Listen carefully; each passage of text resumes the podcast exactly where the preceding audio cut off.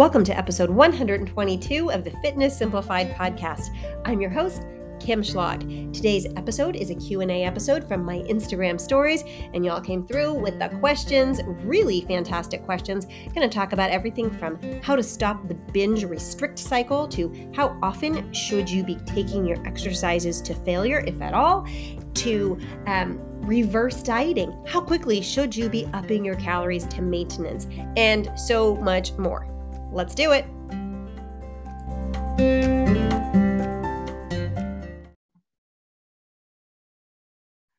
Hello, hello. Well, you all really came through with the questions for this Q&A today. Excited to talk through these with you. I wasn't able to get to all of them and some I've pulled aside to do separate episodes on. One of them, namely the creatine uh, episode that I've been needing to do. Every single time I put a Q&A box up, I get asked about creatine. So I'm just going to do a nice big deep dive into that on a standalone episode so that I can refer you guys to that. Um, it's something that a lot of people want to talk about, and we're definitely going to do it. I just want to give it its own episode. But let's dive into the rest of these questions here. The first one I have here, this is from Whitney B. Duea. She says, I just started a reverse. How fast should I up calories to find maintenance? So there are several approaches, and both of them work. Which you want to choose is going to depend on factors such as how long are you going to be at maintenance and how comfortable are you with seeing the scale spike? Those are the two big determinants of which approach i typically take with a client or a menopause weight loss course member so let's talk about the first one as far as timing is this short term maintenance break so like if you're going to go on vacation or maybe right now we're heading into the holiday season and you're thinking you know what i want to live these next six weeks at maintenance and then I want to go back into a deficit. So if it's something more short term like that, if it's one week, two week, three week, five week, probably up to like, you know, seven or eight weeks. If it's that short, I would take a more aggressive approach to upping my calories. And that's just simply because logistically, you don't have time for the slow and steady approach. Because by the time you actually got up to your maintenance calories, you'd have used up all of your time, or you wouldn't even have time to get there, which means you would have still been in a deficit that entire time. So in this case, go ahead and add on 250 to 500 calories and where you're going to put those calories, how much of those calories you're going to put, not where, but how much you're going to add on is really going to depend on how steep of a deficit you are in currently. So if you're losing at a pretty fast clip, you could err more on the side of that 500 calories. If things are pretty slow and you've been really consistent, but they're still not, and when I say slow, ladies, I'm not saying that I think half a pound per week is slow, but that likely means you're in a pretty moderate deficit. So, you know, you could um, err on the side of 250 and you can keep going up from there. That's just your first jump, ladies. So start with 250 to 500 calories daily. And let's see where that takes you. For both of these, the thing you're going to want to pay attention to to see, like, hey, am I in maintenance yet? Is one, what is the scale doing? If the scale is continuing to go down week after week, you're still in a deficit. Remember, we need large chunks of time to really see what's happening with our weight. It can go up, it can go down, but once we have multiple weeks of data, ideally a month, um, and again, if you're doing a short maintenance stint, you might be through your maintenance stint by the time you can really evaluate what happened. But if you're if you're seeing a downward trend, you're still in a deficit. If you're um, what we're looking for with your waist measurement is for it to stay around the same so waist measurements would stay around the same. And eventually now with this short-term maintenance, the scale might just spike up really fast. If you just add 500 calories, you add 250 calories, the scale might spike up. It should still level off. So we're not looking for the scale to continually go up. If it's continually going down, you can be pretty sure you're still in a deficit. All right. So that's going to maintenance for a short period of time. All right. So if you're going to maintenance for just this holiday season, just bump your calories up 250 to 500 calories and go. Now, if you're moving to maintenance for a longer stretch, if you're like, hey, I really want to live at maintenance for a while, I want to actually purposefully be at maintenance because so many women go their entire lives and never do that. They're either actively in a deficit or they're in a deficit mindset or they're planning when they're going to be in their deficit next and they're not strategically or they're putting on weight, right? They're just kind of in a food free for all. So if you're going to strategically be in maintenance and you're like, I really want to find where my maintenance calories are, you could still do what I just described and go up 250 to 500 calories. There's nothing wrong with that. You don't have to go slow and steady. If you'd like to, if you're like, I'm nervous about seeing big scale spikes, I kind of want to take this slow, totally fine. This works really well. I've done this with many clients. Um, a method I like to use is where you just add in 100 calories three days per week. So that's like a banana. So just take your current deficit calories and add in about 100 calories per day, three times in a week. Do that for one to two weeks. Keep logging your daily weight. Keep doing your circumference measurements weekly. Keep noticing the fit of your clothes. Likely, you're not going to notice anything. If you're just adding 100 calories three days a week, not much is going to happen at first, which is kind of the point here, right? We want to take you slow and steady. After one to two weeks with that, add in 100 calories the other four days per week. So now you're 100 calories up across all seven days. Continue monitoring um, your feedback as far as clothes, measurements, scale, and then go up another 100 calories for three days. Go again for a week or two, and then add the other four days with that 100 calories. So now you're up across the board 200 calories. You can continue on this way, adding 100, or as you get further in, 50 calories per day over time. What you're looking for is for your waist measurement to stay the same. The trend line is going to stay the same. It might go up at first, right? So as you're adding literally more food into your system, you're adding more carbs into your system, there's going to be more water weight. Um, so you're going to likely see a spike in the scale over time. So after you do this for week after week after week, the scale is going to go up a couple pounds. When we're in maintenance, the scale is typically up a few pounds. It's not up, you know, 10 pounds, but it's up a couple of pounds. Don't let that freak you out. Pay attention to what's happening to the fit of your clothes and your circumference measurements. Use an app. Um, MyFitnessPal does this. I like the app Weight Gurus because I really like to look at their trend line. I think it's a really easy one to, to follow along with. Watch your trend line. In a deficit, what we expect the trend line to do month to month is go down, right? From the top left corner to the bottom right corner, the trend line, though the dots are all over the place, the trend is down to the right. In a maintenance phase, what we are looking for is a horizontal line. Though those dots are going to be all over the place, the trend line should be going straight from left to right. Once you're there, you'll know you're in maintenance. So those are two approaches you can take. Neither is better than the other, but they're both possibilities for you to consider. Okay, next question. This one is from Trishelle Johnson. And Trishelle says, should I go to failure on the last set as a rule? Trishelle, I love that you're even asking this. Far too many women work way too far away from failure and are thus lacking real results. So it is important to push the intensity close to failure. That said, no, you should not go to failure on the last set of everything all the time. There are some exercises that I wouldn't have you go to failure on hardly ever. So, like back squats and deadlifts, for example. You know, if you're somebody who wants to test your one rep max max for your deadlift and your squat, you could absolutely do that a couple times a year. This is not something I'd have you do all the time, but I've had clients um, who, you know, I really like being strong. They really like being strong and they want to know like, how much can I lift for one rep?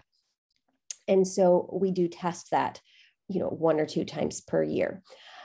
Cool. But otherwise, no, you're not going to try and go to failure on your squats and deadlifts and those heavy lifts.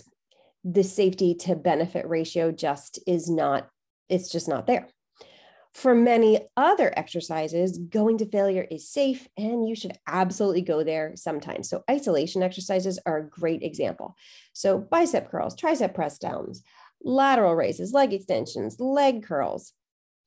There's, you know, all of these kinds of exercises the likelihood that you're going to injure yourself going to failure there is just not great. And there's plenty of compound exercises you can absolutely take to failure sometimes as well. You know, push ups and rows and hip thrust variation, lots and lots. Ideally, you will be following a training program that will have this stuff all figured out for you. It will tell you how far from failure they want you to be. Now, most of the time, I have my menopause weight loss course members and my Aging Stronger Society members working one to three reps from failure, okay, with some sets to failure typically a last set to failure. I'll say, you know, do this set and this set with this rep scheme, and then last set, take it to failure. I don't do that for every set, but I do have them work close to failure. That one to three reps from failure is really important. Ladies, if you're like, I don't even know where that is, that's where actually going to failure can help you realize that. So if you're like, I don't know if I've ever taken anything to failure, do it. Try something, you know, pick up a dumbbell and do a bent over dumbbell row, a single arm dumbbell row, and go to actual failure. Like you literally can't lift the weight up anymore. See what that actually feels like. It will probably be very informative to you just how far away from failure you were working. If you just grab your training plan and it says do, you know, three sets of 10 and you pick up a weight and you just go to 10 and you have no idea if that was actually truly 10, as in like I couldn't do more than one or two more, you might not be getting, you're not getting the results that you would like to get in terms of your muscle development. So let's have you practice getting to failure so you know what that feels like. Great question, Trishelle. All right. Next question. This is Westy Love 95. I'm having a difficult time after my endless birthday celebrations. How can I reel it back in? First of all, happy birthday. I hope you had a wonderful day. And it sounds like you did because you had a lot of celebrations. I just recorded an episode on this exact topic. It's episode 120 and it's called Getting Back on Track. I want you to watch watch don't watch it. There's nothing to watch. Read or read. What's my problem here? Listen it's a podcast. I want you to listen to episode 120 westy love 95 absolutely you can get back on track reel it back in um, listen to that episode to find out how next up we have my buddy amy rudolph 832 fitness she wanted me to talk about the mindset around the last 10 pounds amy's a coach and she knows you know this there's a lot to consider here um, the first thing I would have everyone consider is is it really 10 pounds you need to lose, or do you just need to build some muscle? I see this a lot. Ladies, if you have been wanting to drop the last 10, 10 pounds and you haven't spent a year or two hitting the weights hard, I bet this is you if you have not used a progressive strength training program, I don't mean just showing up to random classes. I don't mean going to um, uh, Orange Theory. Uh, I don't mean doing P90X. I mean a dedicated strength training program that you follow the same training program week after week for four to six weeks. You get stronger in these lifts over time, and you haven't done that for a year or two, and you've been wanting to lose the last 10 pounds get on that. I'm telling you, I bet this is you. Do that and then see. And then see, like maybe you still do have some weight you want to lose. That might be enough to give you the body composition changes you are looking for. Okay. And then the second consideration around the last 10 pounds is this people can stay at that last 10 pounds mentality permanently. And I just don't think it's any way to live. Poop or get off the pot, as they say constantly trying to just lose that last little bit of weight is a lot of wasted mental energy and time. If you really do want to drop some fat, do it. Do a 12 week cut. Put your all into it with a really high degree of consistency. And when we're talking about getting just the last little bit of pounds off, 90% consistency is really where I would want you to be. 80% consistency is cool. And for people who have, you know, 20, 30 plus pounds to lose, 80% consistency is fantastic. If we're talking those last five, 10 pounds, 90% consistency for 12 weeks is really what we're looking at. Now, what I want you to do is go into those 12 weeks with a decision that no matter where you are at the end of 12 weeks, you're going to take a diet break, a nice big one. Okay. When you're lean looking to get leaner, we don't want you perma dieting go well, i don't want anybody permanent dieting but you especially it's not going to get you what you think it's going to get so go into this 12 week cut with the firm decision at the end of week 12 you are taking a diet break go many months at maintenance an actual maintenance phase not just like i'm kind of thinking about being maintenance but i'm secretly trying to get that scale to go down okay and definitely not a maintenance break where it's a free food free for all so that you're back you know you put back on five pounds hit the weights heavy and hard during that maintenance break. And then after five, six, seven, eight months at maintenance, decide if you want to go again. If you do, hit that deficit hard. We're going to have you stop the permanent dieting and that constant need to lose 10 pounds business. You can get past it. You absolutely can. I am going to be doing a nice 12 week cut here. If you want to join me, let's go. Email me, let me know you're in. All right, next up Mel Padal. How and where did you get so knowledgeable? First of all, thank you. That's really kind of you. Um, that's very nice to hear. I still consider myself a newer coach. And that might surprise some of you. Clearly, it's going to surprise Mel Padal. I really do consider myself still a newer coach. I've been coaching for six years now, which in the grand scheme of things, that's a little baby coach. that's a little baby coach in my mind. I have grown exponentially in my knowledge and my experience since starting. I started at Mel Padal by just working on myself. Like I got into fitness because I was excited about getting fit, about losing weight, about getting strong, about building muscle. That's where it started for me. I was voraciously reading and studying anything I could get my hands on about training and nutrition.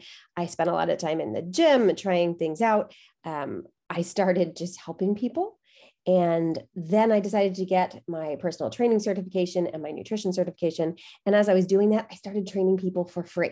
That's where I started, is helping people out for free. And I highly recommend that. You will learn a lot that way with the certification if you're like oh that's that's what i should do. I should get a certification. And yeah maybe you should. I want you to know they're really just enough to get you started. You don't know actually that much after taking a certification. I have continued to study on my own. I go to a lot of conferences. Well i used to back before covid. I want to start doing that again. I go to a lot of seminars. I read journal articles. I read research reviews uh, and books. I take courses actually have my eye on two courses I'd like to take still, once on training, once on mindset. Um, so continued education constantly. I spend a lot of time on that. I got myself a mentor. My mentor of five years is Jordan Syatt. I added Mike Vacanti as my second mentor when Jordan and Mike started the fitness business mentorship three years ago. So find a mentor. That is massive help. Um, and then coach a crap ton of people. Really coaching I've learned so much just by coaching people and seeing what works and what doesn't work and what works better. Um, so I've become a better coach the more people I have coached. But thank you again. That's a high compliment. Um, I do have an episode, I didn't write down the number about both how I got into the fitness business and how you can as well. There's one with my um, uh, friend and assistant coach. She does some assistant coaching for me uh, she used to in the menopause weight loss course, and now she takes on individual clients um, as a VIP level with the menopause weight loss course. If you're considering joining the menopause weight loss course in January and you're like, I really want some more hands on, I want somebody really holding my hand through the process, I have that for you. My uh, friend and colleague, Emily Hanson, we did an episode together. I don't have the number. I'll put it in the show notes and talking about how she got into the fitness industry in her 40s as well, just like I did. And she's incredible to work with. She will be doing the VIP level in the menopause weight loss course in January. All right, next question. KSL Mom Show. Do carbs and fats matter in a cut if protein and calories are hit? Okay, so my answer here is no, and also yes. How's that for an answer? No and yes. So the bottom line is if you hit your protein and your total calories, you're golden. You will lose fat and you'll preserve slash build muscle mass, assuming you're also strength training. So that's the no part. No, calories and fats don't matter. Research backs, backs this up. When we're talking about weight loss, if calories and protein are equated, you will lose weight equally as well, no matter where your carbs and fats are set, as long as your protein and calories are equated. But, and here's where the yes comes in, though one is not superior to the other, as in low fat versus low carb, there's generally a ratio that is likely superior for you because it helps you be consistent with your deficit. So if you detest eating low carb, as many people do, I do, though in theory it's equally as effective as eating low fat or having a more balanced amount of carbs or fats than eating low carb, it's going to likely be tough for you to be consistent with low carb. That makes sense? So, what research shows is you can lose weight doing low carb, but you personally being a person who doesn't like eating low carb, you're likely to not be consistent. And then that messes up where your calories are. So, and someone else might be like, I freaking love low carb. And then for them, it's a good fit. So that's where I say, yes, carbs and fats still do matter. What I don't think is that you need to track them. I really think tracking your calories and your protein is plenty. And then you can play with the ratio of carbs to fats to see like what satisfies me, what do I enjoy? What helps me be consistent? But you don't need to be constantly tracking all three, nor trying to play that game of Tetris every day to see like I need X number of grams of carbs, um, and or I'm out of carbs and I need X number of grams of protein and fat. What should I eat? Great question. All right, next question. This is from okay, I can't I can't read what this actually says um, exploring Ariel. That's what it says. Um, exploring Ariel. I, I typed it funny and I'm thinking that's not what it said. Ariel's question is exploring Ariel's question is I'm worried my BMR will decrease because of restriction and derail weight loss. Is that a thing? Okay, here's the thing our bodies are designed to protect us. You know, in times in the past, with there's great famine and you have to go a long time maybe before you can find food that's what we're programmed to be able to do. And so our bodies don't want us to be losing fat. They want us to keep that on there. And so our bodies are super smart. And when we restrict and we restrict and we restrict, our body can do certain things to help us to stay alive. And this is a good thing. It's not great for those looking to lose weight. So, one of the things that happens is that it down regulates how much we're moving.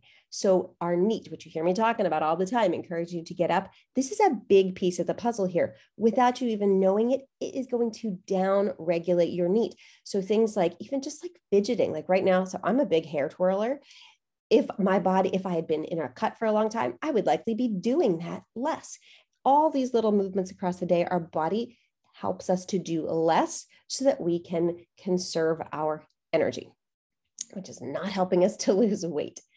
Another thing that happens, things like our hunger and our cravings can go through the roof to encourage us to what? Be able to get more food. Not helpful when you're trying to lose weight.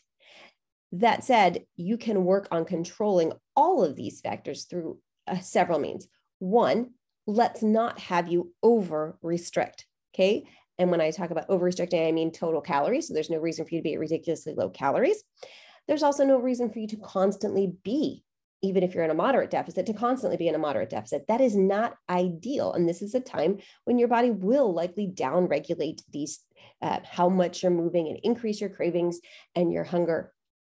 So, what we do is we have set periods of time where you take a diet break. For many people, and this is what I do with most of my clients, I wait for these things to naturally occur.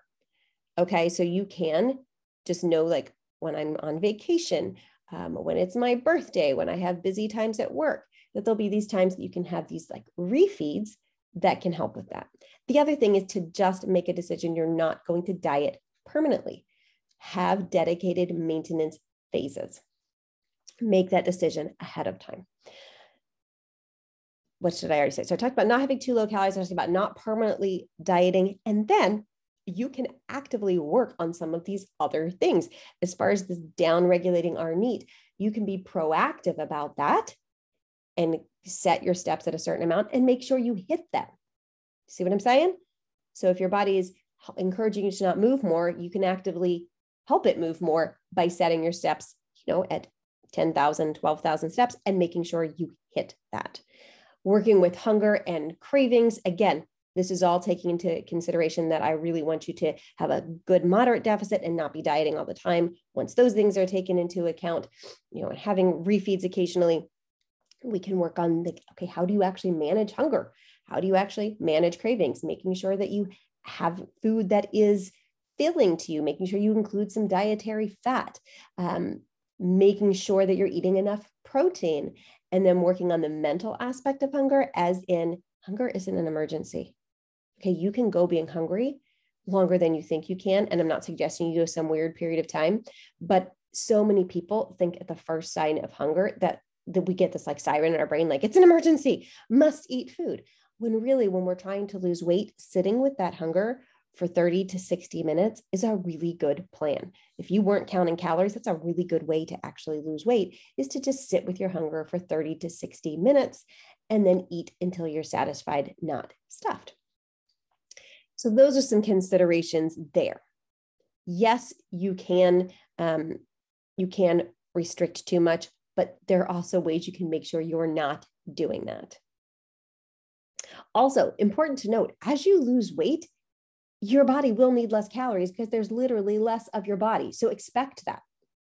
All right.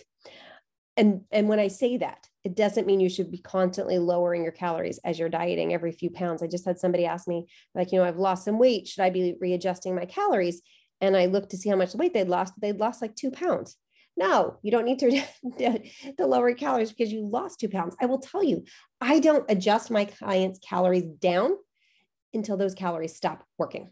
And that can go for a really long time. I've had clients lose 30, 40, 50 pounds on the same calories they started with. So if your calories are still working, and by that, I mean you need to know that you're at a high degree of consistency, at least at 80% of consistency, and you're not seeing any changes in the fit of your clothes or your measurements or the scale weight. What did I miss? Or your pictures. You're not seeing any change there for at least a month of 80 to 90% consistency. That'd be a time that I would consider reducing calories. All right.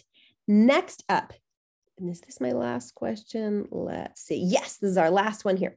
This is from TM Burton. And TM Burton wants to know how do I stop the binge eating cycle? I want to be really clear before I start answering this question on my scope of practice here.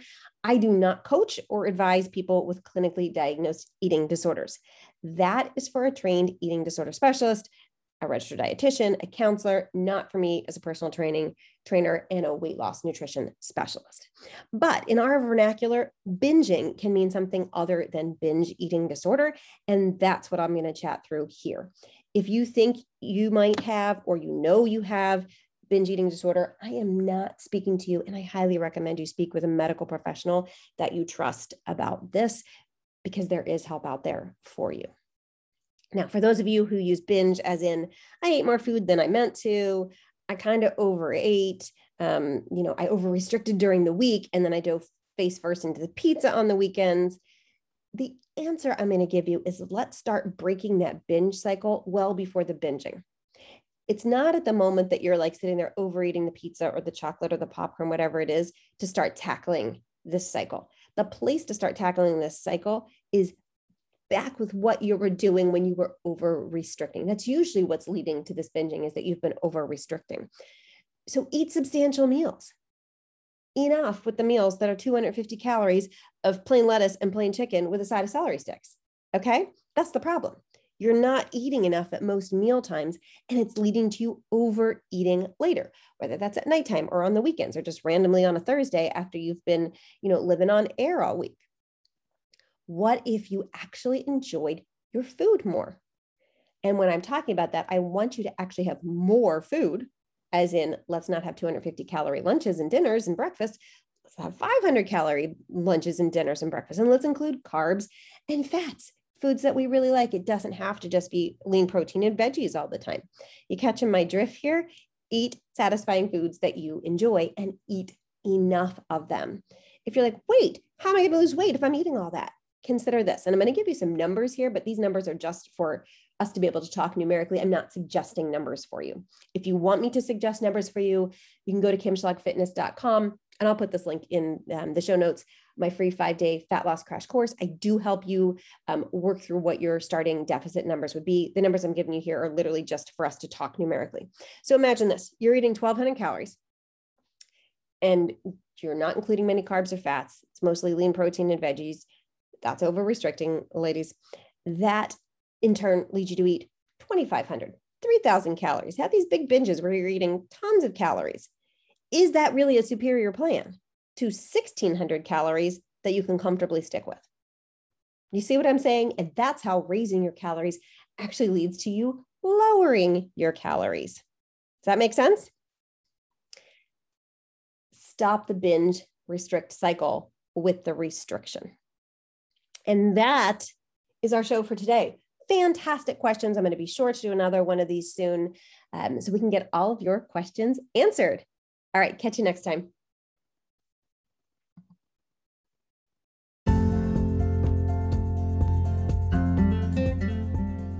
Thanks for listening to this episode of the Fitness Simplified podcast. I hope you found it motivational, inspirational, educational, organizational if you did find value in this episode today, it would mean a great deal to me if you would leave a rating and review on whatever podcasting platform you are listening to this episode on. It really does help to get this podcast in front of other people. Thanks so much for being here.